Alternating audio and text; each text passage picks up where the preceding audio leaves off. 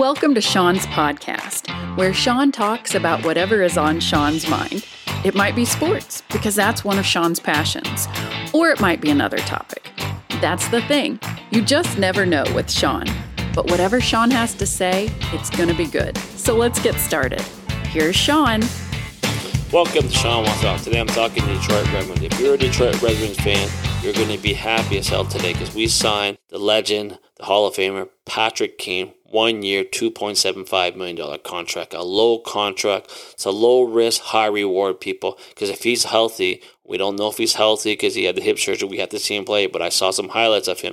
If he's healthy, he's going to be a point per game. He's going to be a different maker, a type of player that we need.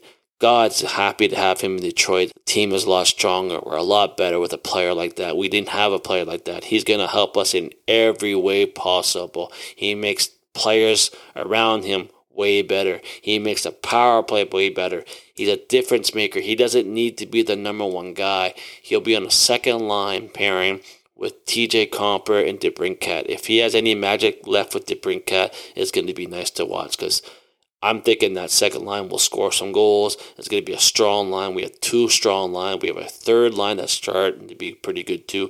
A fourth line does what it has to do. Overall, what a great day to be Detroit Red. Thanks, Steve Yzerman, getting a quality player, getting a player that will help in every situation for this team, making this team a good push for the playoff. We have a three game winning streak. We're going into New York.